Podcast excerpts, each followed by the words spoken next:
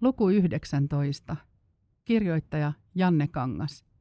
Oikeudenkäynti ja oikeudenkäyntikulut huoltoa koskevissa asioissa. Tuomioistuinprosessi.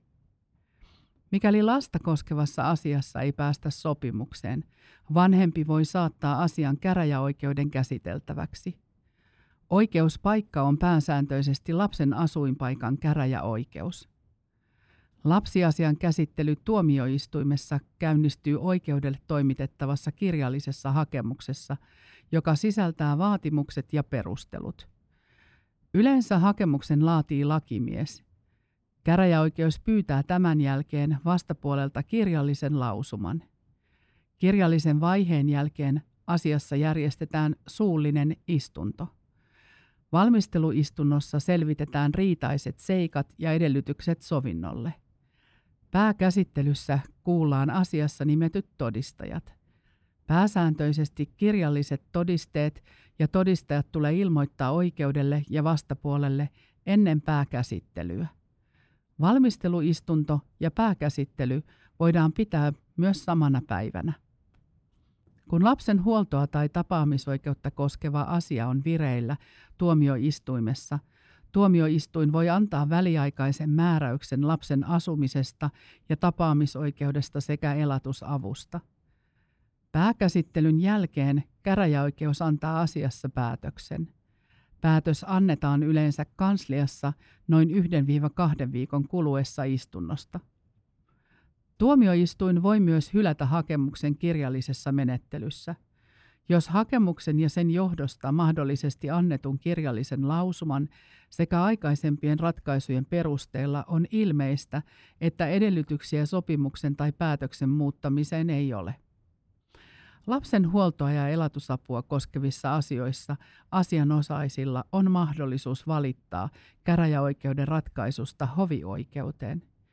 Jotta asia voitaisiin käsitellä hovioikeudessa, valittajan täytyy saada jatkokäsittelylupa.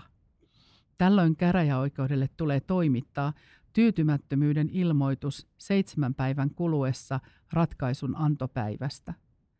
Valituskirjelmä tulee toimittaa käräjäoikeuden kansliaan 30 päivän kuluessa ratkaisun antopäivästä.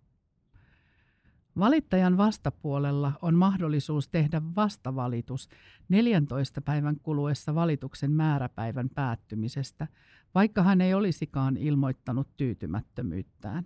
Pääsääntöisesti käräjäoikeuden ratkaisu lapsen huoltoa ja elatusapua koskevissa asioissa on pantavissa täytäntöönpanoon heti päätöksen antamisen jälkeen. Tämän vuoksi hovioikeudelta kannattaa tarvittaessa hakea täytäntöönpanon keskeyttämistä. Hovioikeuden on toimitettava suullinen käsittely eli pääkäsittely, jos asianosainen sitä vaatii. Hovioikeus voi myös omasta aloitteesta toimittaa pääkäsittelyn katsoessaan sen tarpeelliseksi. Pääkäsittelyä ei kuitenkaan tarvitse toimittaa, muun muassa jos asiassa ei tarvitse ottaa vastaan suullista todistelua ja pääkäsittelyn toimittaminen on muutoinkin selvästi tarpeetonta huomioon ottaen erityisesti asian laatu ja merkitys asianosaisille. Useimmiten pääkäsittely järjestetään lapsen huoltoa ja tapaamisoikeutta koskevissa asioissa.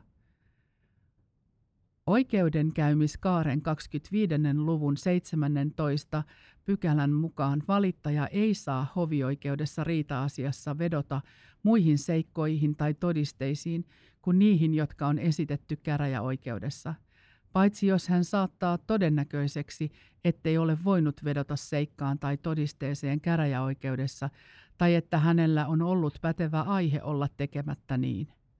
Tähän niin sanottuun prekluusisääntöön suhtaudutaan hakemusasioissa, muun muassa lapsen huolto, asuinpaikka ja tapaamisoikeus, joustavammin kuin riita-asioissa, esimerkiksi lapsen elatus.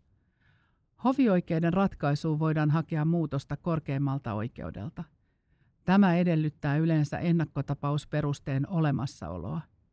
Asiassa pitäisi olla lain tulkintaa vaativa oikeudellinen kysymys, johon tulisi saada korkeamman oikeuden ratkaisu alempien oikeuksien ratkaisukäytännön ohjaamiseksi. Korkein oikeus antaa siis ohjeen siitä, miten lakia tulisi jatkossa soveltaa. Valituslupa myönnetään noin kolmeen prosenttiin hakemuksista. Lapsiasioissa vanhemmilla on mahdollisuus pyytää käräjäoikeudelta asiantuntija-avusteista sovittelua, niin sanottua follosovittelua.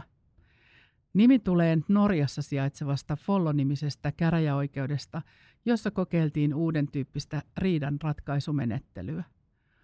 Huoltoriidan sovittelussa sovittelijana toimii tuomari – Häntä avustaa asiantuntija, jonka keskeinen tehtävä on tuoda sovittelussa esiin lapsen edun kannalta keskeiset seikat ja edistää vanhempien välistä vuorovaikutusta.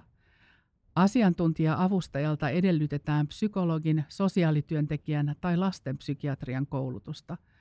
Osapuolilla on tuomioistuin sovittelussa oikeus käyttää myös lakimiesavustajaa. Sovittelu edellyttää kummankin osapuolen suostumusta – Sovittelutuomari voi vahvistaa vanhempien tekemän sopimuksen, joka on täytäntöönpanokelpoinen. Follosovittelu on normaalia oikeudenkäyntiä, nopeampi ja edullisempi tapa ratkaista lasta koskevia riitaisuuksia. Toisin kuin oikeudenkäynnissä, sovittelussa pääpaino on vanhempien omilla mielipiteillä ja keskustelulla. Arviolta noin kolmessa neljästä sovittelusta saavutetaan joko toistaiseksi voimassa oleva tai määräaikainen sovinto – Oikeudenkäyntikulut huoltoa ja tapaamisoikeutta koskevissa asioissa. Oikeudenkäyntikuluja ovat muun muassa avustajan palkkiot, tuomioistuinmaksut ja todistelukustannukset. Myös asianosainen voi vaatia vastapuolelta korvausta oikeudenkäynnin aiheuttamista tulonmenetyksistä. Suurin kuluerä on juristin palkkio, joka voi olla useita tuhansia euroja. Lapsen huoltoa ja tapaamisoikeutta koskevissa asioissa oikeudenkäyntikulujen korvausvastuu osalta pääsäätönä on, että kumpikin asianomainen vastaa omista oikeudenkäyntikuluistaan. Oikeudenkäymiskaaren 21. luvun toisen pykälän mukaan asianosainen voidaan kuitenkin velvoittaa korvaamaan osaksi tai kokonaan vastapuolensa oikeudenkäyntikulut, jos siihen on erityinen syy. Ratkaisussa korkeamman oikeuden 2014-96 on korkein oikeus katsonut, että asiassa oli oikeudenkäymiskaaren 21-luvun toisen pykälän tarkoitettu erityinen syy velvoittaa asianosainen korvaamaan vastapuolen oikeudenkäyntikulut käräjäoikeudessa ja hovioikeudessa.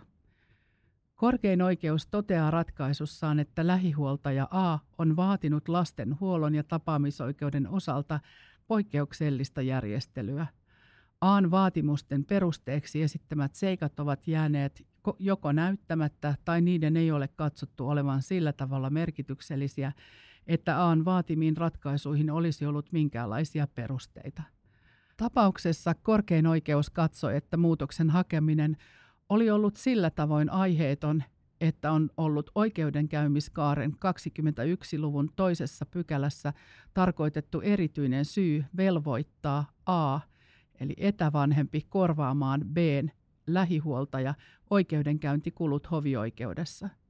Lapsen huollon ja tapaamisoikeuden täytäntöönpanoa koskevissa asioissa pääsääntönä on se, että asian hävinnyt osapuoli velvoitetaan korvaamaan vastapuolen oikeudenkäyntikulut oikeudenkäymiskaaren 21-luvun ensimmäisen pykälän mukaisesti.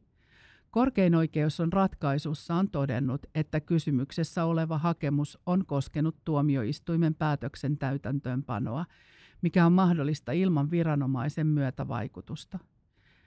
Korkeimman oikeuden mukaan se, että lapsen tapaamisoikeutta koskevan päätöksen täytäntöönpanohakemus tulee viime kädessä tuomioistuimen käsiteltäväksi, ei muuta asian tahdonvaltaista luonnetta. Sen vuoksi korkein oikeus katsoi, ettei asia ole oikeudenkäymiskaaren 21-luvun toisessa pykälässä tarkoitettu asia, jossa sovinto ei ole sallittu.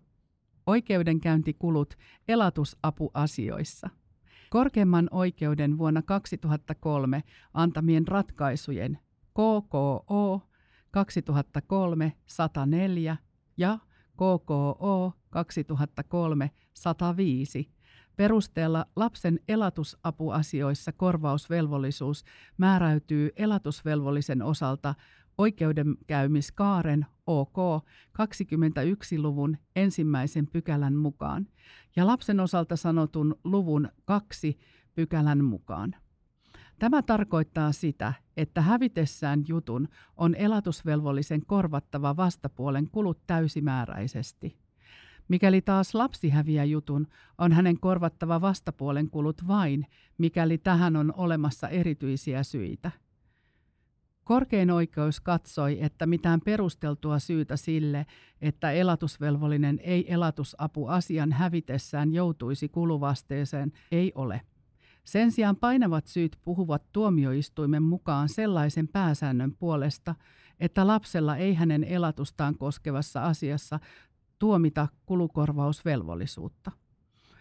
Korkeimman oikeuden ratkaisut luovat tilanteen, jossa käytännössä vain toisella osapuolella on olemassa kuluriski ja vain toisella osapuolella mahdollisuus saada vastapuolelta korvauskuluistaan.